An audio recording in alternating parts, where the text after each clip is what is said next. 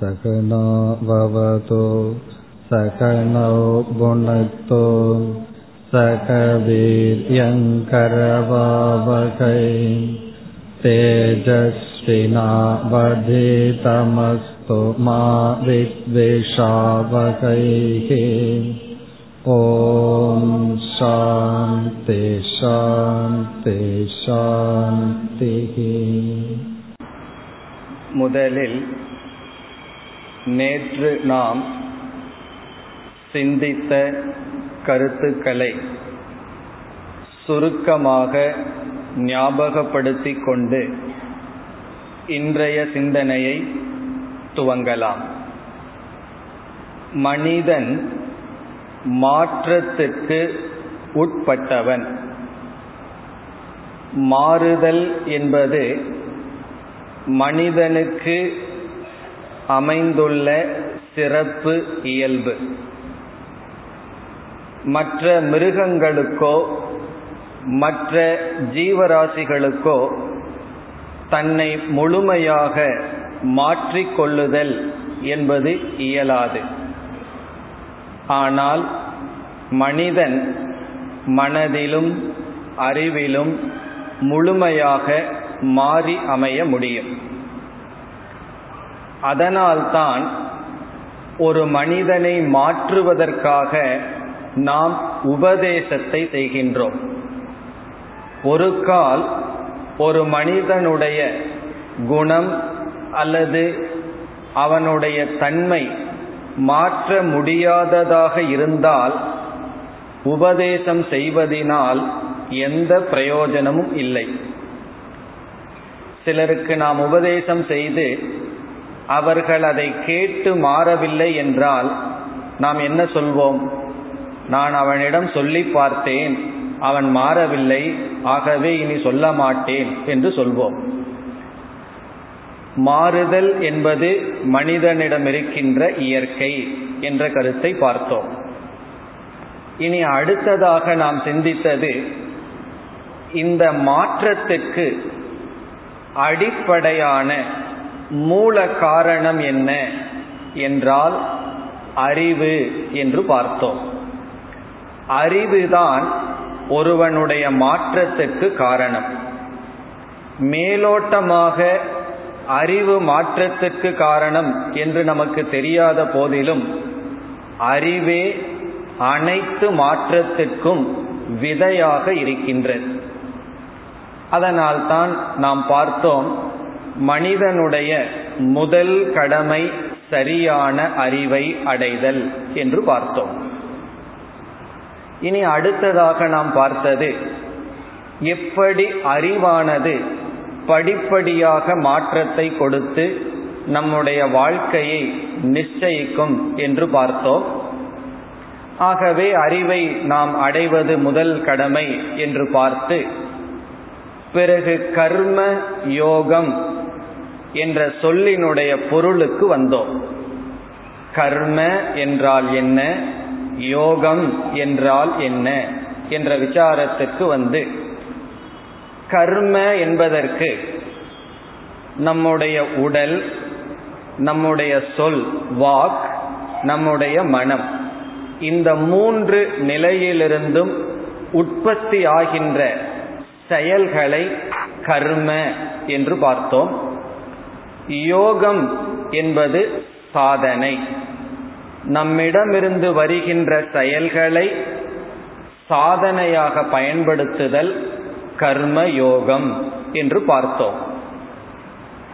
அதற்கு அடுத்ததாக நாம் பார்த்த கருத்து கர்மமானது செயலானது பொதுவாக எதற்கு பயன்படுத்தப்படுகிறது? செயலினுடைய தன்மை என்ன என்று வரும்பொழுது நம்முடைய ஆசைகளை பூர்த்தி செய்யும் சாதனம் கர்ம என்று பார்த்தோம். இச்சா பூர்த்தி சாதனம் கர்ம. நம்ம மனசுல ஆசை இருந்தால் அந்த ஆசை நம்மை செயலில் தூண்டும். ஆசை இல்லை என்றால் செயலில் தூண்டுவதற்கு யாரும் இல்லை. ஆகவேதான் காம கர்மஹேதுகு என்று சொல்வார்கள். ஆசையானது செயலுக்கு காரணம். இப்படிப்பட்ட செயலுக்கு காரணமாக இருக்கின்ற ஆசை அந்த ஆசையை பூர்த்தி செய்ய நாம் கர்மத்தை பயன்படுத்தி வருகின்றோம். நம் மனதில் ஒரு ஆசை இருக்கின்றது. அதை நீக்குவதற்காக செயலை பயன்படுத்தி வருகின்றோம். ஒரு பொருளை கடையிலிருந்து வாங்க வேண்டும் என்ற ஆசை வந்து விட்டது. நாம் என்ன செய்கின்றோம்? அந்த கடைக்கு சென்று அந்த பொருளை வாங்கி வருகின்றோம். ஆனால் என்ன நேரிடுகிறது என்றால் மனதிலுள்ள ஒரு ஆசையை நீக்குவதற்காக கடைக்கு சென்று பொருளை வாங்கி வரும் பொழுது இனி ஒன்றும் நிகழ்ந்து விடுகிறது. ஒரு பொருளை கையில் வாங்கி வருகின்றோம். கடையில் இருக்கின்ற வேறு ஒரு பத்து பொருள்களை மனதில் சுமந்து வருகின்றோம். இதனுடைய பொருள் என்ன என்றால் கடைக்கு சென்று அந்த பொருளை வாங்கும் பொழுது ஒரு ஆசை நீங்குகிறது பத்து ஆசை உற்பத்தி ஆகின்றது.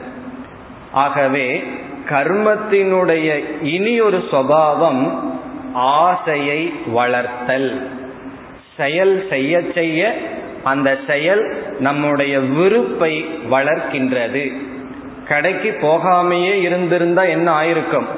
ஒரு பொருள் மட்டும் நம்மிடம் இல்லாமல் இருந்திருக்கும். இப்பொழுது பத்து பொருள் இல்லை என்ற நிலையை இந்த செயலானது செய்து விட்டது.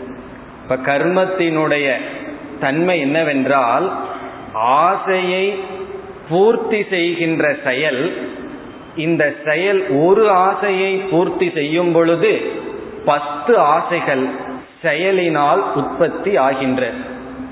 ஆகவே கர்ம நமக்கு மனதில் விருப்பு வெறுப்பு என்பதை கொடுத்து நம்மை பந்தப்படுத்தி கொண்டு இருக்கின்றது என்று கர்மத்தினுடைய ஸ்வபாவம் பந்தகத்துவம் என்பதை நாம் பார்த்தோம். எப்படி பந்தப்படுத்துகிறது? விருப்பு வெறுப்புகளை நமக்கு கொடுத்து மனதை பழு ஆக்குகின்ற. விருப்பு வெறுப்பு இல்லாத மனம் லைட் மைண்ட் வெயிட் இல்லாத பழு இல்லாத மனம். விருப்பு வெறுப்புகளை நம்முடைய மனம் சுமக்கும் பொழுது நம்மால் அதை தாங்க முடிவதில்லை. இதுதான் நம்முடைய வாழ்க்கையாக இருந்து வருகின்றது. இதற்கு காரணம் என்ன என்றால் செயல்கள். நாம் செய்கின்ற செயல்கள். அது எப்படி சக்கரமாக நம்மை பந்தப்படுத்தியது என்பதையும் பார்த்து முடித்தோம். இனி மேற்கொண்டு கர்மமானது செயலானது நம்மை பந்தப்படுத்துகிறது. அப்படி என்றால் இந்த விருப்பு வெறுப்பை நீக்குவது எப்படி? மனதில் சென்றுள்ள விருப்பு வெறுப்பை எப்படி நீக்குதல் என்ற கேள்வி வரும்பொழுது கர்மத்தை கர்ம யோகமாக செய்யும் பொழுது அதே கர்மமானது விருப்பு வெறுப்பை நீக்க உதவி செய்கின்றது என்றவரை நாம் நேற்று பார்த்து முடித்தோம். இனி மேற்கொண்டு நம்முடைய சிந்தனையை இன்று துவங்கலாம். கர்மத்தினுடைய முதல் தன்மை ஆசையை நிறைவேற்றும் சாதனம். கர்மத்தினுடைய இரண்டாவது தன்மை ஆசையை உற்பத்தி செய்து விருப்பு வெறுப்பை வளர்க்கும் சாதனம். இனி கர்மத்தினுடைய மூன்றாவது தன்மை இந்த விருப்பு வெறுப்பை நீக்குவதும் செயலினுடைய சுவாவம் கர்மத்துக்கு அந்த சக்தி இருக்கின்றது. எந்த சக்தி என்றால் எந்த செயல்கள் நம்முடைய விருப்பு வெறுப்புகளையெல்லாம் அதிகப்படுத்தியதோ அதே கர்மம் தான் நம்முடைய விருப்பு வெறுப்புகளை நீக்குவதற்கும் சாதனையாக இருக்கின்றது. உண்மையில் கர்மத்தை தவிர வேறு சாதனைகள் கிடையாது. எத்தனையோ சாதனை இருக்கு. அதுல கர்மம் ஒரு சாதனை என்று கூறவில்லை. வேறு சாதனை கிடையாது. கர்மம் என்ன கொடுத்ததோ அதை நீக்குவதற்கு கர்மம்தான் சாதனை. அது எப்படி என்றால் நம் அனைவருக்கும் தெரிந்த ஒரு உதாகரணம் நம்முடைய காலில் முள் தைத்து விட்டால் அந்த முள்ளை நீக்க நாம் என்ன செய்கின்றோம்? வேறொரு முள்ளை பயன்படுத்துகின்றோம். இது ஒரு முக்கியமான நியாயம். முல்லை முள்ளால் தான் கிளைந்தாக வேண்டும். இப்ப ஏற்கனவே ஒரு முள் காலுக்குள்ள போயிடுது. மீண்டும் ஒரு முல்லை எடுத்து காலில் ஏன் குத்துகிறாய்? என்று கேட்டால் அது மீண்டும் குத்துவதற்கல்ல. ஏற்கனவே உள்ளே இருந்த முல்லை நீக்குவதற்கு. இவ்விதம் கர்மத்தை நாம் கர்ம யோகமாக செய்யும் பொழுது அதே கர்மம் கர்மத்துக்கு முன் யோகமாக செய்வதற்கு முன் என்ன பலனை கொடுத்ததோ அதற்கு விபரீதமான பலனை கொடுக்கின்றது. சங்கரர் வேறு ஒரு உதாகரணம் கொடுக்கின்றார். பொதுவாக நம்முடைய உடலுக்கு தயிரானது நல்லது அல்லவா? மோர் தான் நல்லதாம் ஆகவே அவர் சொல்றார் தயிரை உட்கொண்டால் உடலுக்கு நோய் வரும் நல்லதல்ல. ஆனால் அதே தயிரில் சர்க்கரையை கலந்து விட்டால் அது நமக்கு மருந்தாக அல்லது உடலுக்கு நல்லது செய்கின்றது. அதுபோல என்ற உதாகரணத்தை கொடுக்கின்றார். இப்ப சங்கரர் வாழ்ந்த காலத்திலேயே லசி போன்ற உணவுகள் இருந்து வந்தது. இப்ப என்ன சொல்கின்றார்? எந்த ஒரு பதார்த்தம் நோயை கொடுக்குமோ அதில் சில மாற்றங்களை செய்யும் பொழுது நோயை நீக்கும் சாதனையாக அமைகின்றது. இது கர்மத்தினுடைய சுவாவம் இப்போ செயலை நம்மிடமிருந்து உற்பத்தியாகின்ற செயலை எப்படி செய்தால் எவ்விதத்தில் பந்தத்தை கொடுக்கின்ற கர்மத்தை பந்தத்திலிருந்து நீக்க பந்தத்திலிருந்து நீக்கும் கர்மமாக சாதனையாக மாற்றுதல் என்பதுதான் கர்ம யோக விசாரம். இப்ப கர்ம யோகம் என்றால் எந்த செயல்கள் கர்ம என்றால் செயல்கள் எந்த செயல்கள் நம்மை பந்தப்படுத்தி கொண்டிருந்ததோ பந்தம் என்றால் மனதில் விருப்பு வெறுப்பை கொடுத்து கொண்டிருந்ததோ அதே செயலை எந்த விதத்தில் செய்தால் விருப்பு வெறுப்பை நம்மிடமிருந்து நீக்கி மனதை தூய்மைப்படுத்துமோ அந்த சாதனை தான் கர்ம யோகம். இப்ப இதுவரை கர்மத்தினுடைய சில சுவாவம் கர்ம யோகம் என்றால் என்ன என்று பார்த்தோம். இப்பொழுது மீண்டும் கர்ம யோகத்தினுடைய பிரயோஜனம் என்ன? என்று பார்க்க வேண்டும். இதில் பிரயோஜனத்தில் பல கருத்துக்கள் இருக்கின்றது. ஆரம்பத்திலேயே இதை நாம் பார்க்க வேண்டும். காரணம் என்னவென்றால் எந்த ஒன்றை நாம் வாங்குவதற்கு முன் முதலில் நம்முடைய மனம் எதை நோக்கும்? இதனால என்ன பிரயோஜனம்? எந்த ஒரு சேல்ஸ்மேன் வியாபாரியே என்ன செய்வார்கள்? அதனுடைய பிரயோஜனத்தை சொல்லித்தான் அந்த ப்ராடக்டையே நமக்கு காட்டுவார்கள். அப்படித்தான் சாஸ்திரத்திலும் ஒரு தத்துவத்தை உபதேசிக்கும் முன் இதனுடைய அறிவுக்கு இவ்வளவு பலன் இருக்கின்றது என்று நமக்கு காட்டும். ஆகவே இப்பொழுது என்ன செய்கின்றோம்? கர்மயோகப்படி நம்முடைய வாழ்க்கை அமைந்தால் என்ன பலன் கிடைக்கும் என்று சுருக்கமாக பார்த்து இனி கர்மயோகத்திற்குள் செல்ல போகின்றோம். கர்மயோகத்தினுடைய பலன் என்ன? என்றால் ஏற்கனவே நாம் பார்த்த முதல் பிரயோஜனம் மனதில் இருக்கின்ற விருப்பு வெறுப்புகள் குறையும் நீங்கும். முழுமையாக நீங்கி விடாது. அதற்கு இனியொன்று வந்தாக வேண்டும். ஆனால் அதனுடைய வேகம் அதனுடைய பலுவானது குறையும். இப்பொழுது எப்படி இருக்கின்றது என்றால் நம்முடைய மனதை நாமே சுமக்க முடியாத அளவு உள்ளே விருப்பு வெறுப்புகள் இருக்கின்றது. இளம் வயதில் மனதுக்கு ஒரு திருடம் இருக்கும். எதை வேணாலும் சுமக்கலாம். அந்த சமயத்துல விருப்பு வெறுப்போ குறைவா இருக்கு. வயது ஆக ஆக என்னாகின்றது? உடலும் தளர்ந்து விடுகிறது மனதும் தளர்ந்து விடுகிறது. ஆனால் பாரமானது ஏறிக்கொண்டே போகின்றது. இப்போ வயது ஆக ஆக விருப்பு வெறுப்புகள் அதிகமாகின்றது. மனதையும் சுமக்க முடியவில்லை. உடலையும் சுமக்க முடியவில்லை. இப்போ எந்த வாழ்க்கை இன்பகரமாக ஆரம்பித்தோமோ காரணம் என்ன? ஒவ்வொரு பிறந்த நாளையும் எவ்வளவு உற்சாகமாக கொண்டாடினோமோ வயது ஆக ஆக ஒவ்வொரு பிறந்த நாளிலும் நாம் துக்கப்படுகின்றோம். ஏன் பிறந்தோம்? என்கின்ற சோதனைக்கு உள்ளாகின்றோம். இப்படி இருக்கின்ற ராகத்வேஷத்தை நீக்கும் சாதனை தான் கர்மயோகத்தினுடைய முதல் பலன். அது எப்படி நீக்குகின்றது? எது கர்மயோகம்? எப்படி கர்மயோகம் செய்தால் எப்படி நீங்குகிறது என்பதையெல்லாம் நாம் பார்க்க போகின்றோம். இனி கர்மயோகத்தினுடைய இரண்டாவது பிரயோஜனம் எல்லா மனிதர்களுக்கும் நாம் நேற்று பார்த்தது போல் அறிவை நாடும் உணர்வு அறியும் சக்தி இருக்கின்றது. அந்த அறிவை நாம் மூன்று என்று பார்த்தோம். தன்னை பற்றிய அறிவு தர்மா தர்ம அறிவு பிறகு உண்மை பொய் என்ற அறிவுன்னு பார்த்தோம். இந்த எது உண்மை எது பொய் என்கின்ற அறிவு இருக்கின்றது அல்லவா இந்த அறிவானது மோகத்தினால் மயக்கத்தினால் அல்லது மாயையினால் மூடப்பட்டிருக்கின்றது.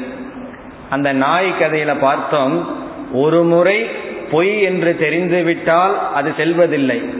பல முறை இது பொய் என்று தெரிந்தும் நம்முடைய மனது அது பின்னே செல்கின்றது. காரணம் என்ன மனதில் கூடியுள்ள மோகம். இது உண்மை இது பொய் என்கின்ற விவேக சக்தி இருந்தும் அந்த விவேகம் மறைக்கப்பட்டுள்ளது. கர்மயோகத்தினுடைய பலன் உண்மை எது பொய் எது என்று அறியும் சக்தி உற்பத்தியாகவில்லை வெளிப்படுகின்றது. இப்ப விவேக சக்தி இதுதான் உண்மை இதுதான் நான் நாட வேண்டும் இது உண்மை அல்ல இதை நான் தவிர்க்க வேண்டும் என்கின்ற அறிவானது கர்மயோகத்தில் தான் உற்பத்தி ஆகும். கர்மயோக வாழ்க்கை வாழ்ந்ததனுடைய பலன்தான் உற்பத்தி ஆகும். ஒரு கால் ஒருவனுக்கு இருபது வயதிலேயே இந்த நாணம் வந்துவிட்டது உற்பத்தி ஆகிறது என்றால் அவன் என்ன கர்மயோகம் செய்தான்? என்ற கேள்வி வரும்பொழுது சாஸ்திரம் கூறுகின்றது இப்படி உற்பத்தி ஆயிருக்க வேண்டுமென்றால் இவன் கர்மயோகம் செய்து புண்ணியத்தை அடைந்திருக்க வேண்டும். அவன் சென் முன் பிறவியிலாவது இதை செய்திருப்பான். அதனுடைய பலன் இப்பொழுது வருகின்றது என்று சாஸ்திரம் கூறுகிறது. ஆகவே கர்மயோகப்படி வாழ்ந்தால்தான் முதலில் மனதில் இருக்கின்ற விருப்பு வெறுப்பு போகி பிறகு இது நிலையானது இது நிலையற்றது என்ற அறிவானது தோன்றும். அறிவானது உற்பத்தி ஆகும். புத்தருக்கு ஒரு பிணத்தை பார்த்தவுடன் நிலையற்றது என்ற அறிவு வந்தது. நாமும் எவ்வளவு பிணத்தை பார்த்திருப்போம் ஆனால் ஏன் வரவில்லை என்றால் அந்த நேரத்தில் அவர் எவ்வளவோ ஜென்மத்தில் செய்த புண்ணியம் வெளிப்பட்டு அது ஒரு சூழ்நிலையாக அவரை மாற்றியது.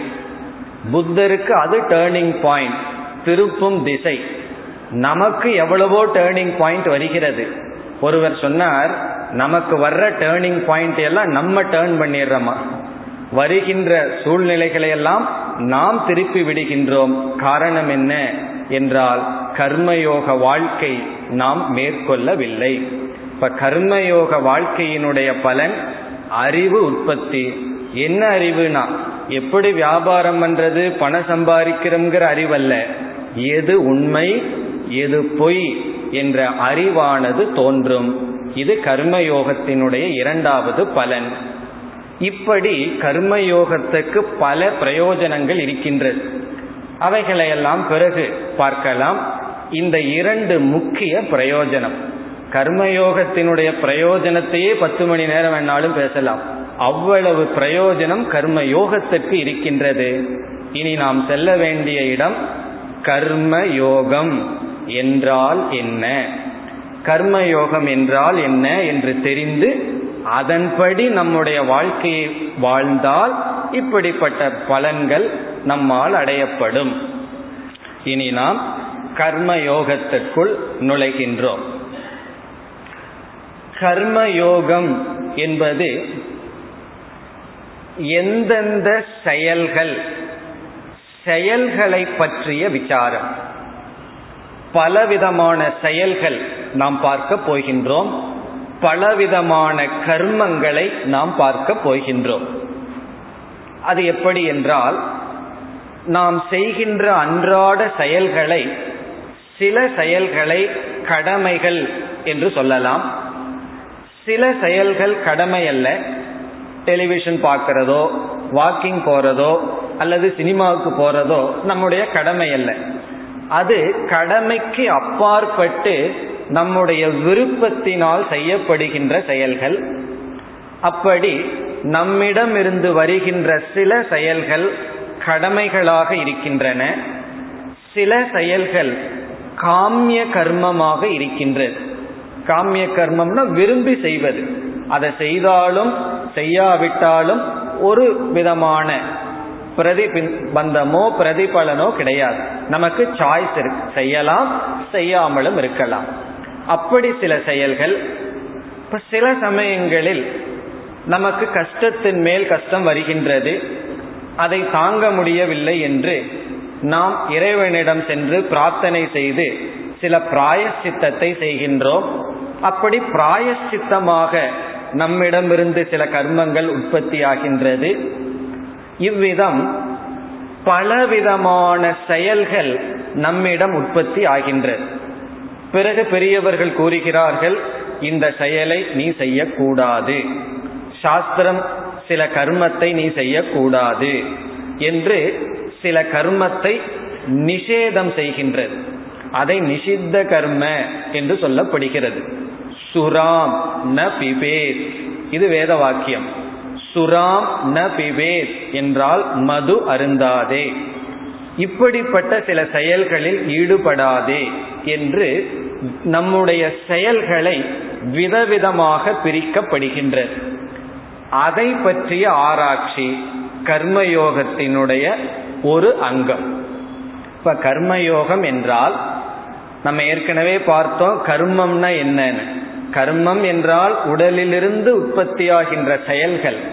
அந்த செயல்களை பலதாக பிரித்து ஒவ்வொரு செயலை பற்றியும் இது என்ன செயல் இது என்ன செயல் என்று பிரித்தல். அவைகளெல்லாம் நாம் பிரித்து பார்க்க போகின்றோம். அது முதல் விசாரம். இப்ப கர்மயோகத்தில் அமைந்துள்ள முதல் அங்கம் என்னென்ன செயல்கள் என்பது. இனி கர்மயோகத்தில் அமைந்துள்ள இரண்டாவது அம்சம் என்றால் என்னவென்றால் செயல்களை நாம் செய்யும் பொழுது அந்த செயலை செய்பவனை சாஸ்திரம் கர்த்தா என்று அழைக்கின்றது. கர்த்தா என்றால் செயல் செய்பவன் செயலை மேற்கொள்பவன். நமக்கு விதவிதமான செயல்கள் வருகின்றது. அந்த செயல் செய்யும் பொழுது நாம் கர்த்தாவாக ஆகின்றோம். காரணம் என்ன? நான் தான் இதை செய்தேன் நான் இதை செய்கின்றேன் என்று நாம் கூறுகிறோம். இப்ப எந்த ஒரு செயல் நம்மிடமிருந்து தோன்றியதற்கு பிறகு நான் செய்தேன் என்று சொல்கிறோமோ அப்பொழுது கர்த்தா செயல் செய்பவன். பிறகு நாம கர்த்தாவாக மட்டும் இல்லை பல சமயங்களில் நாம் செயலினுடைய விளைவை அனுபவிக்கின்றோம்.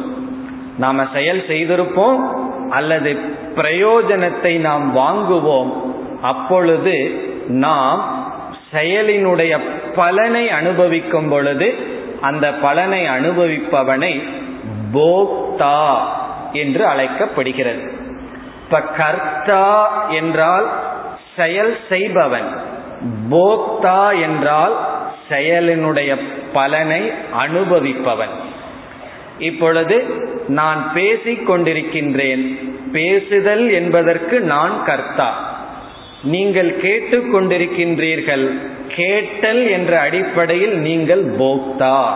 போக்தா என்றால் அனுபவிக்கிறீர்கள். கர்த்தா என்றால் செயல் செய்பவன். இப்பொழுது நம்முடைய வாழ்க்கையில் காலையில் எழுந்ததிலிருந்து உறங்கும் வரை அல்லது உறங்கும் பொழுதும் கூட நாம கர்த்தாவாக இருப்போம் அல்லது போக்தாவாக இருப்போம். இந்த ரெண்டு ரோல் தான் நமக்கு இருந்துட்டு இருக்கும் ஒன்னா கர்த்தாவா இருப்போம். ஒன்னா சமையல் செஞ்சிட்டு இருப்போம் இல்ல சாப்பாடை சாப்பிட்டு இருப்போம் இப்ப சமையல் செய்வது கர்த்தா அதை சாப்பிடுவது போக்தா. இவ்விதம் நம்மிடமிருந்து செயல் வரும் பொழுது நாம் கர்த்தா செயலை அனுபவிக்கும் பொழுது போக்தா. ஒரு வார்த்தையை பேசும் பொழுது கர்த்தா அவர் அதற்கு எதிர்த்து திருப்பி பேசுறத நம்ம கேட்டோம்னா போக்தா. இப்படி கர்த்தாவாகவும் போக்தாவாகவும் இருந்து வருகின்றோம். இந்த கர்ம யோகத்தில் என்ன பேசப்படுகிறது? நீ கர்த்தாவாக இருக்கும் பொழுது உனக்கு எப்படிப்பட்ட ஆட்டிடியூட் பாவனை இருக்க வேண்டும். நீ கர்த்தாவாக இருக்கும் பொழுது எப்படிப்பட்ட பாவனையில் நீ கர்த்தாவாக இருக்க வேண்டும்? நீ போக்தாவாக இருக்கும் பொழுது உனக்கு இருக்க வேண்டிய பாவனை என்ன? என்ன மனநிலையில் நீ செயல் செய்ய வேண்டும்? என்ன மனநிலையில் செயலினுடைய பலனை நீ வாங்க வேண்டும்? என்று கர்மயோகத்தினுடைய முக்கிய அங்கமே கர்த்தாவாக இருக்கும் பொழுது என்ன ஆட்டிடியூட் உனக்கு இருக்க வேண்டும்? போக்தாவாக இருக்கும் பொழுது உனக்கு என்ன ஆட்டிடியூட் பாவனை இருக்க வேண்டும் என்ற விசாரம்தான். இப்ப எது கர்மயோகம்? கர்மயோகத்துல நம்ம என்ன படிக்க போறோம்? முதல்ல நம்மிடமிருந்து வருகின்ற செயல்களை பிரிக்க போறோம். என்னென்ன செயல்கள் என்ன செயல் நாம செய்தாலும் சில விதமான பிரிச்சு சொல்ல போறோம். அந்தந்த செயல்களில் நீ எப்படி கர்த்தாவாக இருக்கணும் எப்படி போக்தாவாக இருக்கணும். சந்நியாசம் என்பது எந்த கர்மத்தையும் செய்யாம இருத்தல். அதை நம்ம பேசல. கர்மத்தை செய்யறோம். அந்த கர்மத்தை செய்யும் பொழுது உன்னுடைய கர்த்தத்துவம் எப்படி இருக்கணும்? போக்திருத்துவம் எப்படி இருக்க வேண்டும்? இதுதான் கர்மயோக விசாரம். இந்த கர்மயோகத்துல ரெண்டு அங்கம் இருக்கின்றது. நம்ம இந்த மூணு கருத்து பார்த்தோம். என்னென்ன செயல்கள்? கர்த்தாவாக இருத்தல் போக்தாவாக இருத்தல். இதில் என்னென்ன செயல்கள் என்ற விசாரம் ஒன்று இருக்கிறது. அப்படி பல செயல்களை பார்க்க போறோம். நம்முடைய கடமைகள் ஒரு லிஸ்டில் வரப்போகுது. அதை வந்து பகவான் கீதையில நியதம் கர்ம என்று சொல்ல போறார். பிறகு இனி ஒரு லிஸ்ட் சில விதமான செயல்கள் காமிய கர்மன்னு சொல்ல போறார். இப்படி பல விதமாக செயல்களை பிரிக்கிறோம். அப்பொழுது ஒவ்வொரு செயல்களிலும் ஒவ்வொரு விதமான செயல்களிலும் நீ எப்படி கர்த்தாவாக செயல்பட வேண்டும்? ஒவ்வொரு விதமான செயலினுடைய பலனை அனுபவிக்கும் பொழுது எப்படி போக்தாவாக இருக்க வேண்டும். நம்ம சாதாரணமா என்ன நினைப்போம்? கர்மயோகம்னா செயலை செஞ்சுட்டு பலனையே எதிர்பார்க்காம அல்லது பலனையே வாங்காமல் இருத்தல் என்று. அப்படி அல்ல. செயல் செய்தால் பலனை வாங்காம இருக்க முடியாது. பலனை வாங்கித்தான் ஆகணும். நல்லது பண்ணுனா நல்ல பலனை வாங்கித்தான் ஆகணும். விருப்பம் இருக்கோ இல்லையோ? தீய செயல் செய்தால் அதனுடைய பலனை வாங்கித்தான் ஆகணும். இது நியதி. ஒரு செயல் நம்மிடம் இருந்து வெளிப்பட்டு விட்டால் கண்டிப்பாக அதனுடைய பலன் நம்மை நோக்கி வரும். இப்பொழுது எப்படி நம்மிடமிருந்து செயல் வெளிப்பட வேண்டும்? அதனுடைய பலன் வரும் பொழுது எப்படி வாங்க வேண்டும்? என்ற ஆட்டிடியூட் அந்த ஆட்டிடியூடுனா பாவனை. ஆகவே கர்மயோகத்துல முக்கியமாக பங்கெடுப்பது நம்முடைய பாவனை. ஆகவேதான் கீதையில் பகவான் கர்மயோகத்திற்கு புத்தி யோகம் என்ற பெயர் கொடுக்கிறார். கர்மயோகத்துக்கு இனியொரு பெயர் புத்தி யோகம் புத்தி யோகம் என்றால் இந்த செயலில் அதிக மாற்றம் கிடையாது. நம்ம என்ன செஞ்சிட்டு இருக்கிறோமோ அதைத்தான் செய்யறோம். ஆனால் பாவனையில் மாற்றம். ஆட்டிடியூடில் தான் மாற்றமே தவிர நம்ம கர்மயோகம்னு சொல்லி நீங்கள் இதன் இப்ப என்ன செஞ்சிட்டு இருக்கிறீங்களோ அதெல்லாம் செய்ய வேண்டாம். புதுசா போய் ஏதோ செய்யுங்கன்னு சாஸ்திரம் சொல்லல. நம்ம என்ன அன்றாட செய்யறோமோ அதையே சாஸ்திரம் செய்ய சொல்லுது. எதை மாற்ற சொல்லுது? ஆட்டிடியூட் பாவனையை மாற்ற சொல்கின்றது. ஆகவே முக்கியமா கர்மயோகத்தில் இடம் பெறுகின்ற அம்சம் எப்படிப்பட்ட பாவனையில் என்ன செய்ய வேண்டும்?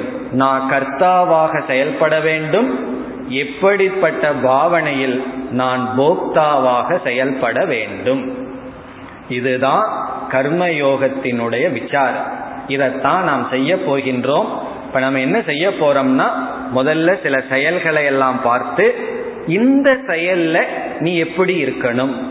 செயல் உன்னிடமிருந்து வெளிப்படும் பொழுது எப்படிப்பட்டவனாக எப்படி நீ பாவிக்க வேண்டும்? பிரயோஜனத்தை வாங்கும் பொழுது எப்படி பாவிக்க வேண்டும்? காரணம் ஒருவருடைய சொல்ல காதல கேட்கும் பொழுது அது எப்படி இருக்கின்றது? நாவினால் சுட்ட வடுன்னு சொல்கிறார்கள் அல்லவா? ஒவ்வொரு சொல்லும் நம்முடைய மனதை பாதிக்கின்றது. இருக்கும் பொழுது பலமுறை துக்கியாக இருக்கின்றோம். இந்த கர்ம யோகம் அந்த கரெக்ஷனை செய்கின்றது. ஏன்னா நம்ம போக்தாவாக இருந்துதான் ஆக முடியும். இனியொருவருடைய செயலை நம்ம மாற்றுறதுக்கு சக்தி இல்லை. அவர்கள் நம் மீது சொற்கள் மற்றதெல்லாம் செலுத்தும் பொழுது நீ எப்படி போக்தாவாக இருக்க வேண்டும் என்று செயல் செயலை செய்யும் பொழுது இருக்கின்ற பாவனை செயலினுடைய பலனை அனுபவிக்கும் பொழுது இருக்கின்ற பாவனை. இந்த விசாரம் தான் செய்ய போகின்றோம். இனி நாம் அடுத்த கருத்துக்கு செல்கின்றோம். இப்படிப்பட்ட விசாரத்தை நேரடியாக மேற்கொள்வதற்கு முன் பகவத்கீதையில் பகவான் ஒரு ஸ்லோகத்தில் சில அடிப்படையான அறிவை நமக்கு கொடுக்கின்றார். கர்மத்தை பற்றி கர்மயோகத்தை பற்றி அல்லது உலகத்தில் இருக்கின்ற சில நியதியை பற்றி அடிப்படையான அந்த ஸ்லோகத்தை நம்ம என்ன சொல்லலாம்? கர்மயோகத்தினுடைய விதை என்று சொல்லலாம். அப்படி ஒரு ஸ்லோகத்துல பகவான் செய்துள்ளார். இரண்டாவது அத்தியாயத்தில் நாற்பத்தி ஏழாவது ஸ்லோகம் அது. அது வந்து கர்மயோகத்துக்கே ஃபவுண்டேஷன் கர்மயோகத்தினுடைய அடித்தளம். அந்த ஸ்லோகத்தினுடைய பொருளை இப்பொழுது நாம் பார்க்கின்றோம். அப்பொழுதுதான் கர்ம யோகத்துக்குள்ள நல்லா பயணம் செய்ய முடியும். இப்ப கர்மயோகத்துக்குள்ள பயணம் செய்ய வேண்டும் என்றால் இரண்டாவது அத்தியாயத்தில் நாற்பத்தி ஏழாவது ஸ்லோகத்தில் சொல்லப்பட்டது கர்மண்யேவ அதிகாரஸ்தே மா பலேஷு கதாச்சன என்ற ஸ்லோகம் என்று துவங்கும் ஸ்லோகம் அது. அந்த ஸ்லோகத்தில் பகவான் நான்கு கருத்துக்களை கூறி இருக்கின்றார் அந்த நான்கு கருத்துக்களை இப்பொழுது பார்க்கின்றோம். இதுதான் கர்மயோகத்துக்கு ஆதாரமாக அஸ்திவாரமாக இருக்கின்ற கருத்துக்கள்.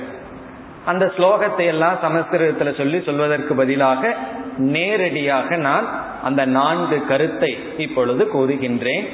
அதில் முதல் கருத்து ஒரு மனிதனுக்கு செயல் செய்ய உரிமை இருக்கின்றது.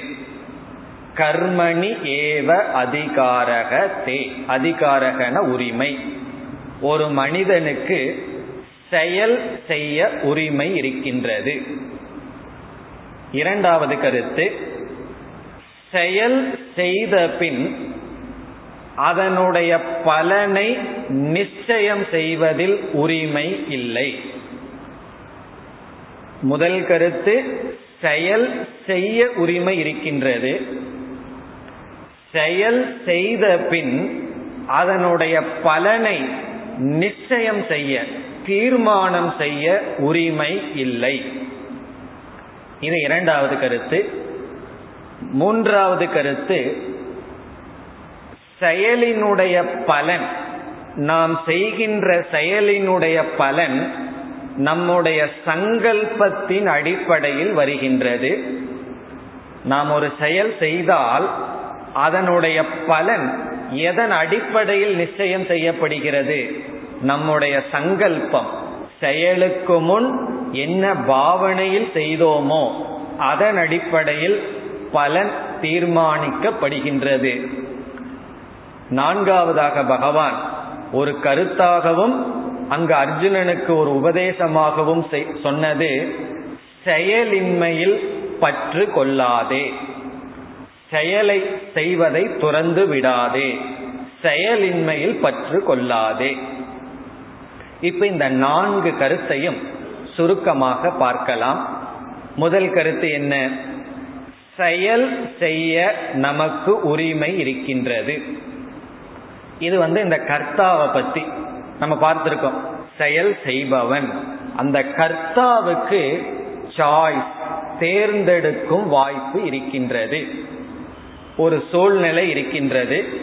அந்த சூழ்நிலையில் எதை பேச வேண்டும் எப்படி பேச வேண்டும்ங்கிற உரிமை யாருகிட்ட இருக்கு கேட்கிறவங்களுக்கு கிடையாது. நம்மிடம்தான் இருக்கின்றது. நாம் ஒரு சூழ்நிலையில் ஒரு வார்த்தையை பேசியிருக்கலாம்.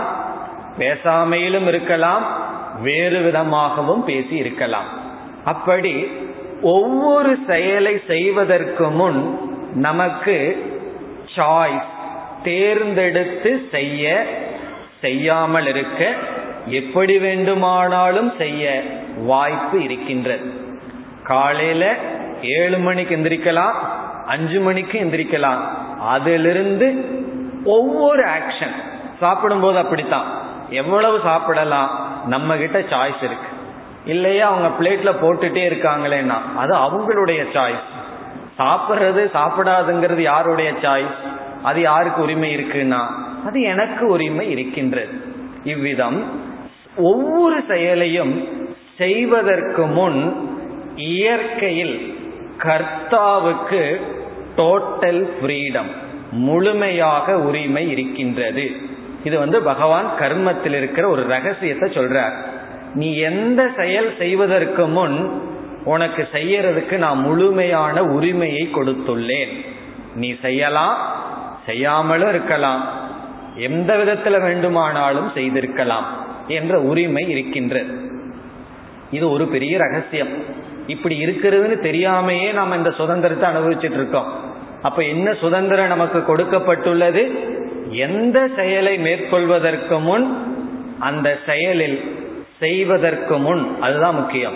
செய்வதற்கு முன் கர்த்தாவுக்கு சாய் உரிமை இருக்கின்றது.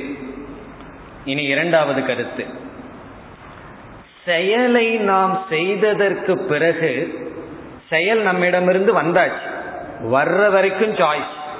வந்ததுக்கு அப்புறம் பகவான் சொல்றார் உனக்கு சாய்ஸ் கிடையாது. நீ வந்து உன்னுடைய உரிமையை இழந்து விடுகின்றாய். எதுவரைக்கும் உனக்கு உரிமையை கொடுத்திருக்க? உன்னிடமிருந்து செயல் உற்பத்தி ஆகிற வரைக்கும் உனக்கு உரிமை இருக்கு. உன்னிடமிருந்து ஒரு செயல் உற்பத்தியாகி வெளியே சென்று விட்டால் அந்த செயலை தடுப்பதற்கோ மாற்றுவதற்கோ உனக்கு உரிமை இல்லை. செயலினுடைய விளைவில் உனக்கு உரிமை இல்லை. இப்ப ரெண்டாவது எங்கு நம்ம உரிமையை இழக்கின்றோம்? செயல் செய்து விட்டால் அதனுடைய பிரயோஜனத்தில் நமக்கு உரிமை இல்லை. இது எப்படி என்றால் ஒருவன் வந்து வில்லு அம்பு வச்சிருக்கான் வேட்டையாட போகின்றான் ஏதோ ஒரு மான பார்க்கின்றான் அதை எந்த விதத்துல குறி வச்சு அடிக்கிறது வரைக்கும் உனக்கு சாய்ஸ் இருக்கு. அதை அம்ப விட்டதற்கு பிறகு ஏதோ மனிதன் குறுக்க வர்றான். அப்ப நான் தானே இந்த செயல் செய்தேன் அதை நான் நிறுத்தலான்னா அவனுக்கு நிறுத்துறதுக்கு உரிமை இருக்கின்றதா என்றால் உரிமை இல்லை. இப்ப எதுவரைக்கு உரிமை இருக்கு? அவன் வச்சு அவனிடமிருந்து செயல் வெளிப்படுற வரைக்கும் நம்ம வந்து ராஜாவா இருக்கோம். அதற்கு பிறகு தாசனாகி விடுகின்றோம். காரணம் என்ன? செயல் வெளிப்படுற அளவுக்கு நமக்கு சாய்ஸ் வெளிப்பட்டு விட்டால் என்ன பிரயோஜனம் வருமோ அதில் நமக்கு உரிமை இல்லை. இந்த அறிவு ரொம்ப முக்கியம். காரணம் நம்ம எதுல உரிமையை எதிர்பார்க்கிறோம்? இந்த பிரயோஜனம் வந்துதான் ஆகணும். வியாபாரம் ஆரம்பிக்கின்றோம். ஆரம்பிக்கும் போது செயல்ல சாய்ஸ் இருக்கு. நாம அதுல வந்து உரிமை எதிர்பார்க்கறது இல்லை நாம உரிமை எதிர்பார்க்கிறது இந்த ரிட்டர்ன் வந்துதான் ஆகணும் என்ற ஒரு நிச்சயம் செய்கிறோம். பிறகு பார்க்க போறோம் எதிர்பார்க்கிறதுல உரிமை இருக்கு. இவ்வளவு ரிட்டர்ன் வரணும்னு பிளான் பண்றதுல உரிமை இருக்கு. ஆனா வரணுங்கிற நிச்சயம் வரணுங்கிற விதி கிடையாது. அதைத்தான் இங்க பகவான் சொல்ற ஒரு பிரயோஜனத்தை நம்ம எதிர்பார்க்கலாம். ஆனால் இப்படித்தான் என்னுடைய இந்த செயலுக்கு பலன் வர வேண்டும் என்று நான் தீர்மானிக்க முடியாது. காரணம் என்ன? நம்மிடம் இருந்து ஒரு செயல் சென்று விட்டால் அது உலகத்திற்குள் சென்று விடுகிறது. அந்த நியதிப்படிதான் அந்த செயலினுடைய பலன் கொடுக்கப்படும். இப்ப அம்பு வந்து தன்னை விட்டு போயிடுதுன்னு சொன்னா அது உலகத்தினுடைய நியதிக்குள்ள போயாச்சு. எவ்வளவு சக்தியோட வெளிப்பட்டா புவி புவியீர்ப்பு விசை என்ன? இப்படி மற்ற டோட்டல் லா அதோட அந்த செயல் கலந்து விட்டது. அந்த நெறிப்படிதான் நமக்கு பிரயோஜனம் திரும்பி வரும். இப்ப இந்த அறிவு முக்கியமான அறிவு. இப்ப எந்த இடத்துல நமக்கு உரிமை இருக்கு? செய்யற வரைக்கும் சாய்ஸ் செய்ததற்கு பிறகு சாய்ஸ் இல்லை. அதனாலதான் சில தவறுகள் செய்பவர்கள் செய்த உடனே வருத்தப்படுகிறார்கள். ஒரு நிமிடத்துல உணர்ச்சி வசப்பட்டு ஒருவனை அழித்து விடுகின்றான் சில சொற்களை சொல்லி விடுகிறார்கள். பிறகு எவ்வளவு துயரப்படுகிறார்கள்? காரணம் அதுவரைக்கும் சாய்ஸ் இருந்தது. அங்க நம்ம மிஸ் பண்ணோம். நமக்கு சாய்ஸ் கிடையாது. என்று பகவான் சொல்றார். இனி மூன்றாவது கருத்து. மூன்றாவது கருத்தா என்ன சொன்னார்? செயல் செய்யறதுக்கு உரிமை இருக்கு. பலன் என்ன பலனை கொடுக்குங்கிறதுல உரிமை இல்லைன்னு சொன்னார். நமக்கு உடனே மனதில் ஒரு கேள்வி வரும். எதன் அடிப்படையில் பலன் வருகின்றது? செயலை நான் செய்யறேன் என்னுடைய செயலினுடைய பலன்லேயே எனக்கு உரிமை இல்லைன்னா பிறகு யாருடைய செயலினுடைய பலனை நம்ம உரிமை எதிர்பார்ப்பது? நம்ம மற்றவர்களுடைய செயலினுடைய பலனை எதிர்பார்க்கிறோம். உரிமை கொண்டாட பார்க்கிறோம். இங்க பகவான் என்ன சொல்றார்? உன்னுடைய செயலினுடைய விளைவுக்கே உனக்கு உரிமை இல்லை. அப்படி என்றால் எதன் அடிப்படையில் தான் பலன் வருகிறது? இப்ப பகவானாக எங்கேயோ கற்பனை செய்து சரி இவன் இந்த செயல் செய்தான் இவனுக்கு இந்த பிரயோஜனத்தை கொடுக்கலான்னு என்னுடைய செயலினுடைய விளைவை யார் நிச்சயம் செய்கிறார்கள்? இப்படித்தான் பலன் வரும்னு கடவுள் நிச்சயம் பண்றாரா? யார் செய்கிறார்கள்? பகவான் சொல்றார் அதையும் நீதான் செய்கின்றாய். எப்படின்னா ஒரு செயலினுடைய பலன் உன்னுடைய பாவனையின் அடிப்படையில் அமைகிறது.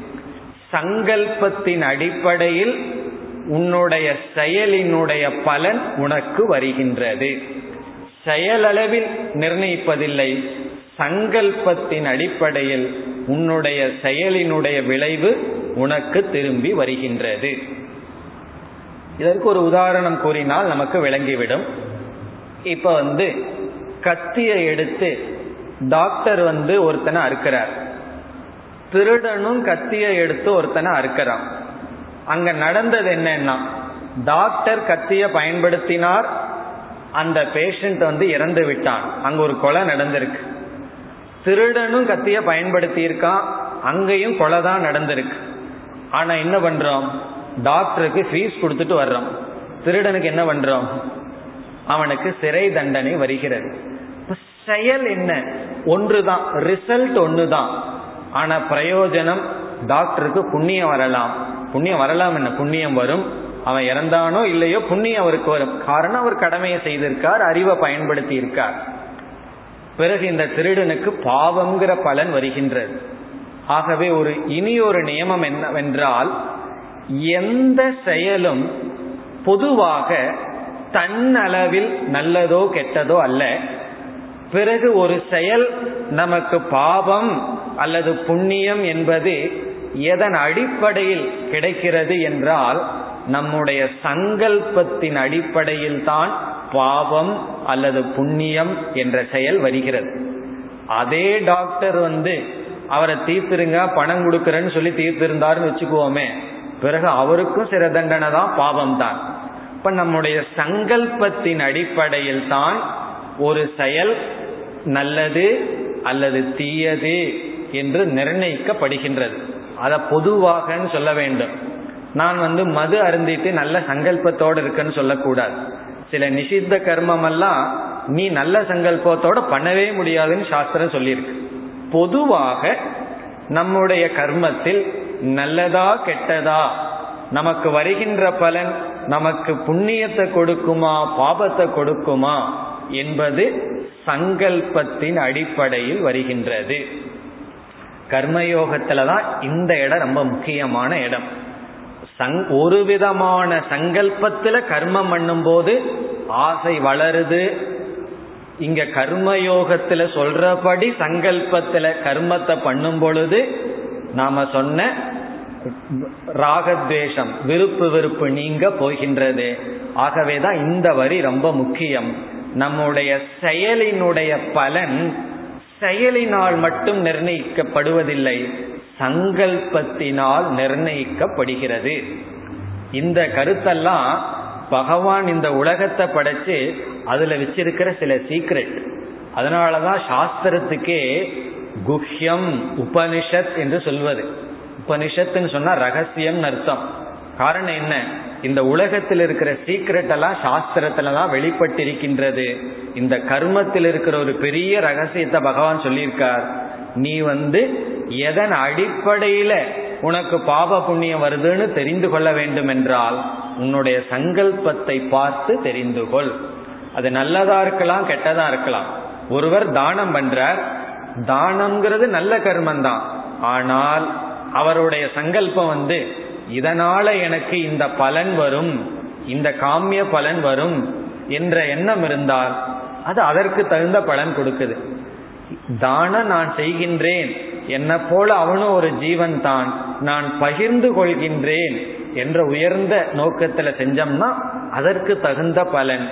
இவ்விதம் சில நல்ல செயலாகட்டும் அல்லது மற்ற செயல்களாகட்டும் அனைத்தும் சங்கல்பத்தின் அடிப்படையில் வருகின்றது. இந்த மூன்று கருத்தையும் மறக்க கூடாது இதெல்லாம் நம்ம மனசுக்குள்ள அஸ்திவாரமா போட்டுட்டு தான் நம்ம கர்மயோகத்திற்குள் செல்ல முடியும். காரணம் கர்மயோகம் என்பது புதிதாக செயல்களை செய்ய சொல்வதல்ல. செய்து வருகின்ற செயல்களில் ஏற்படும் மாற்றம் ஆட்டிடியூடில் மாற்றம். இதற்காகத்தான் நேற்று பார்த்தோம் ஆட்டிடியூடில் மாற்றம் எப்போ வரும்? பாவனையில மாற்றம் எப்போ வரும்? அறிவில மாற்றம் வந்தா தான் அது பாவனையாக மாறும். ஆகவேதான் கர்மயோகத்துல பகவான் சில அறிவை கொடுக்கிறார். இந்த அறிவை தெரிஞ்சு உன்னுடைய பாவனை மாறட்டும். பாவனை மாறினால் விளைவுகள் மாறும். அது இந்த அடிப்படையில் தான் நாம் பார்த்தோம். இப்ப இதோடு மூன்று கருத்தை நம்ம பார்த்திருக்கின்றோம். ஒன்று செயல் செய்ய உரிமை இருக்கின்றது. இரண்டாவது செயல் செய்த பின் பலன் இப்படித்தான் இருக்க வேண்டும் என்று தீர்மானிக்க உரிமை இல்லை. எதிர்பார்க்க உரிமை இருக்கின்றது தீர்மானிக்க உரிமை இல்லை. மூன்றாவது நம்முடைய செயல் அதிலிருந்து வருகின்ற பலன் நம்முடைய சங்கல்பத்தின் செயலுக்கு முன் என்ன பாவனையில செய்தமோ அதன் அடிப்படையில் வருகின்றது. இனி நான்காவதான கருத்து அர்ஜுனனுக்கு கூறுகின்றார் அர்ஜுனா அகர்மத்தில் பற்று கொள்ளாதே. அகர்மம்னா செயலின்மையில் பற்று கொள்ளாதே. இதுவும் ரொம்ப முக்கியமான கருத்து. நமக்கு எப்பொழுதெல்லாம் தோல்வி வருதோ அப்பொழுதெல்லாம் என்ன சொல்லுவோம்? இதெல்லாம் வேண்டாம் விட்டுட்டு போயிடலான்னு சொல்லுவோம்.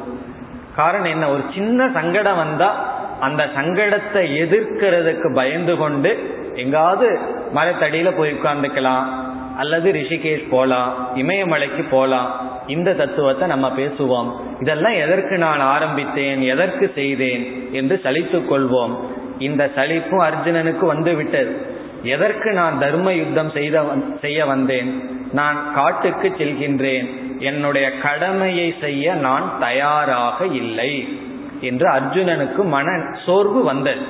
ஆகவே அங்கு பகவான் சொல்றார் உனக்கு மன சோர்வு வந்து உன்னுடைய செயல்கள் உன்னிடமிருந்து உற்பத்தியாகின்ற செயல்களை செய்ய வேண்டாம் என்ற எண்ணத்திற்கு வராதே. இதற்கும் காரணம் இருக்கு. என்ன காரணம் என்றால் நாம கர்மம் பண்ணி பண்ணித்தேன ராகத்வேஷத்தை எல்லாம் ஏற்றி வச்சிருக்கோம். செயல் செய்து செய்து விருப்பு வெறுப்புகளை எல்லாம் சேர்த்து வச்சுட்டோம். இனி எதுக்கு செயல் செய்வது? செயல் செய்யாம இருந்துட்டா பேசாம இருந்துட்டா ஒரு விதமான கடமையும் செய்யாம அப்படியே இருந்து கொண்டால் செயல் செய்யாமல் இருந்து விட்டால் ஒன்று விருப்பு வெறுப்பு வராது. செயல் செய்தால்தானே ஏதாவது பிரயோஜனம் வரும். கர்த்தாவாக இருந்தா தானே நான் போக்தாவாகணும். நான் கர்த்தாவாகவே இல்லையே. செயலையே நான் செய்யவில்லையே என்ற எண்ணம் வரலாம். அல்லது சில சோர்வுகளினால் நான் எந்த காரியத்தையும் செய்ய விரும்பவில்லை என்ற எண்ணம் வரலாம். அப்பொழுது அர்ஜுனனுக்கு பகவான் கொடுக்கின்ற உபதேசம் அகர்மத்தை பற்று கொள்ளாதே செயலின்மையில் நீ பற்று கொள்ளாதேன்னு சொல்ற. இப்ப இந்த இடத்துல நாம் ஒரு சில காரணங்களை பார்க்கலாம். ஏன் நாம் செயலின்மையில் பற்று கொள்ளக்கூடாது எல்லா கர்மத்தையும் துறந்துட்டு பேசாம நம்ம ஏன் இருக்கக்கூடாது? என்ன பகவான் அப்படித்தான் அட்வைஸ் பண்றார். நீ வந்து உன்னுடைய கடமைகளை எல்லாம் திறந்துட்டு செயலை துறக்க முயற்சி செய்யாதே. இது வந்து ஒரு எச்சரிக்கையாகவும் பகவான் செய்கிறார். ஏன் இந்த எச்சரிக்கை செய்கிறார்? எல்லா செயலையும் துறந்து விட்டால் தான் என்ன? என்று இப்பொழுது பார்க்கலாம். முதல் கருத்து யாராலும் எந்த செயலும் செய்யாமல் இருக்க முடியாது. மூணாவது அத்தியாயத்துல பகவான் இந்த கருத்தை சொல்கிறார். இந்த கருத்தை ஏன் சொல்றாருன்னா அர்ஜுன ஒரு கேள்வி கேட்கின்றான் நீங்க வந்து என்னுடைய மன துயரம் நீங்க வேண்டும் என்றால் ஆத்ம தத்துவத்தை தான் தெரிஞ்சுக்கணும்னு சொன்னீர்கள். எனக்கு ஆத்ம ஞானம் இருந்தாதான் முழுமையாக துயரத்திலிருந்து நீங்க முடியும்னு சொன்னீர்கள். அந்த ஆத்ம தத்துவத்தினாலதான் எனக்கு மோட்சம்னு சொல்லிக்கொண்டு பிறகு ஏன் என்னுடைய கடமையை செய்ய சொல்கிறீர்கள்? அதுவும் கோரமான கடமையில் என்னை ஏன் ஈடுபடுத்துகிறீர்கள்? என்று அர்ஜுனன் கேட்கின்றான். ஆத்ம ஜானம்னு என்ன? ஆத்ம ஞானத்தை அடையணும் அதற்கான சாதனை விசாரம். எல்லா கர்மத்தையும் துறந்துட்டு பேசாம போய் விசாரம் பண்ணி சிந்தனை மட்டும் மேற்கொண்டு நான் ஞானத்தை அடைந்து விட வேண்டியது தானே அப்படி ஞானத்தினாலதான் மோட்சம்னு சொன்னீர்கள். பிறகு அடுத்த வரியில் என்ன செய்கிறீர்கள்? கடமையை செய் என்று ஏன் கடமையில் தூண்டுகிறீர்கள்? அந்த இடத்துல பகவான் கொடுக்கிற பதிலை இப்ப பார்க்கிறோம். என்ன பதில் சொல்றார்? அர்ஜுனா ஒவ்வொரு மனிதர்களுக்கும் இருக்கின்ற சுவாவம் இருக்கின்றதே அதை வெல்ல முடியாது. அவர்களை அறியாமல் அவர்கள் செயலில் ஈடுபட்டுத்தான் ஆக வேண்டும். இப்ப செயலின்மையில் யாரும் இருக்க முடியாது. யாருமே சும்மா இருக்க முடியாது. சந்தேகம் இருந்தால் முயற்சி செய்து பாருங்கள். சும்மா இருக்க முடியுமா என்று முடியாது. சும்மா இருத்தல்ங்கிறது அவ்வளவு சாத்தியம் அல்ல. காரணம் என்ன? ஒரு இடத்துல பகவான் சொல்லுவார் உன்னுடைய இந்த ரஜோ குணம் இருக்கே அது உன்னை செயலில் தூண்டிவிடும். இப்ப அர்ஜுனன் வந்து ஒரு சமயத்தில் மகாபாரதத்தில் வருது தவம் செய்வதற்காக காட்டுக்கு சென்றான். அப்பொழுது தவம் செய்கின்ற காலத்தில் அவன் சந்நியாச தர்மத்தை பின்பற்றணும்னு மறையுரையெல்லாம் தரித்து சென்றான். பிறகு அவனுக்கு என்ன செய்தது? அவனுடைய தவத்துக்கு இடையூறாக பன்றியோ ஏதோ ஒன்று வந்தது. அவன் என்ன செய்யணும்? நான் வேற இடத்துக்கு போகணும்.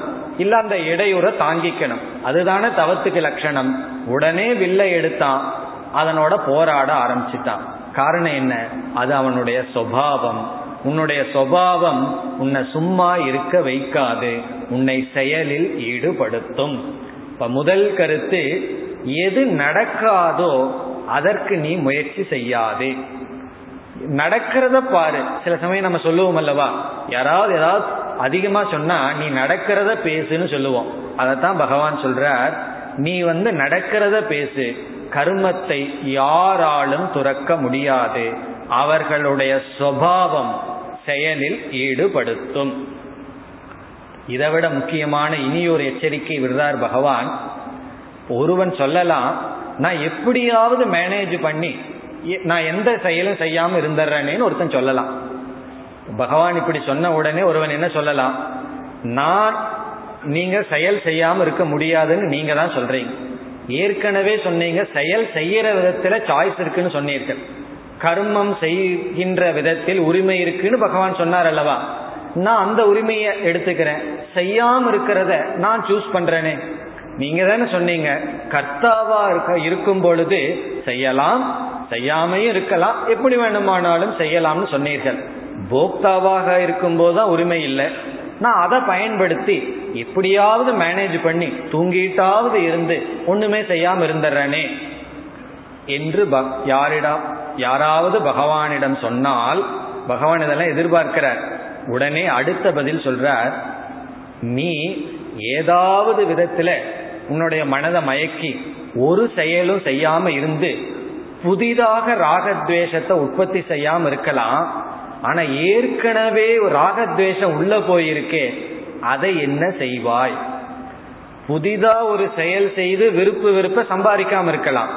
ஆனா ஏற்கனவே விருப்பு வெறுப்பு உள்ள போயிருக்கே அதை என்ன செய்வாய்? அப்ப சொல்றார் பகவான் நீ வெளித்தோற்றத்தில் அனைத்து செயலையும் துறந்து விட்டு பேசாமல் இருந்தால் மித்தியாச்சாரனாக ஆகிவிடுவாய். இது பகவான் பயன்படுத்துற வார்த்தை மித்தியாச்சாரக. மித்தியாச்சாரகனா பொய் ஒழுக்கம் உடையவன் ஆகி விடுவாய் வெளியே வந்து உனக்கு விருப்பு வெறுப்பு இல்லை எல்லாத்தையும் துறந்தவன்னு காட்டிக்கொள்ளுவ மனதிற்குள் உனக்கு விருப்பு வெறுப்பு இருக்கும். இப்ப மனதுக்குள்ள ஆசையை வச்சிருப்ப வெளியே வந்து நீ ஆசை இல்லாதவன் போல் அல்லது பந்தம் இல்லாதவன் போல் காட்டிக்கொள்வாய் அப்படி செய்பவனைத்தான் மித்யாச்சாரன் என்று சொல்லப்படுகிறது. இப்போ ஒருவருக்கு இனிப்பு சாப்பிடணும்னு ரொம்ப ஆசை. அவர் என்ன செய்து கொண்டிருந்தார்? சாப்பிட்டு இருந்தார் ஒரு நாள் சொன்னார் நான் நாளையிலிருந்து சாப்பிட்றது இல்லைன்னு எல்லாத்திட்டையும் சொல்லிட்டார். இப்ப எல்லாமே இவர் சொன்ன சொன்னபடி செஞ்சிருவார் இவருக்கு ஒரு பெரிய வில் பவர் இருக்குன்னு சுத்தி இருக்கிறவங்க வேற சொல்லிவிட்டார்கள். இப்ப எல்லாம் இவரை புகழ்ந்து விட்டார்கள். இவர் என்ன சொன்னாலும் மீற மாட்டார்னு சொல்லிட்டார். ஆகவே இவருக்கு என்ன ஆயிடுது? நம்ம இனி மீறக்கூடாது. ஆனா உள்ள ஆசை. என்ன பண்றார்? யாருக்கும் தெரியாம போய் சாப்பிட்டு வந்துடுறார். இதத்தான் மித்யாச்சாரன்னு சொல்றது வெளியே தன்னை ஒருவனாக காட்டிக்கொண்டு உள்ள வந்து விருப்பு வெறுப்புடன் நீ இருப்பாய். அப்பொழுது நீ பொய் ஒழுக்கம் உடையவனாக ஆகி விடுவாய் எப்பொழுதுனா அதற்கு ஒழுங்கா எனக்கு இப்ப சக்தி இல்லை நான் இழந்துட்டேன்னு சொல்லி சாப்பிட்றது உத்தமம். இப்ப வெளியே நம்மை உயர்ந்தவனாக காட்டிக்கொண்டு செயலை துறந்தவனாக காட்டிக்கொண்டு செயல் முன் பலனான விருப்பு வெறுப்ப மனசுல வச்சிருப்ப அது தவறு. ஆகவே என்னன்னா ஒழுங்கா செயல்ல ஈடுபடு உன்னுடைய மித்தியாச்சாரம் வேண்டாம் விருப்பு வெறுப்பை வெளிக்கொண்டு வா அதை சமப்படுத்து என்று கூறுகின்றார். இப்ப இத்துடன் இந்த ஸ்லோகத்தினுடைய பொருள் முடிவடைகிறது. நாளை நாம் மீண்டும் கர்மயோகத்திற்குள் நுழைகின்றோம் இத்துடன் இன்றைய சிந்தனையை நிறைவு செய்வோம் ஓம் போர் நமத போர் நமிதம் போர் போர் நமுதச்சதேம் पूर्णस्य पूर्णमादाय पूर्णमेवावशिष्यते ॐ शान्ति शान्ति शान्तिः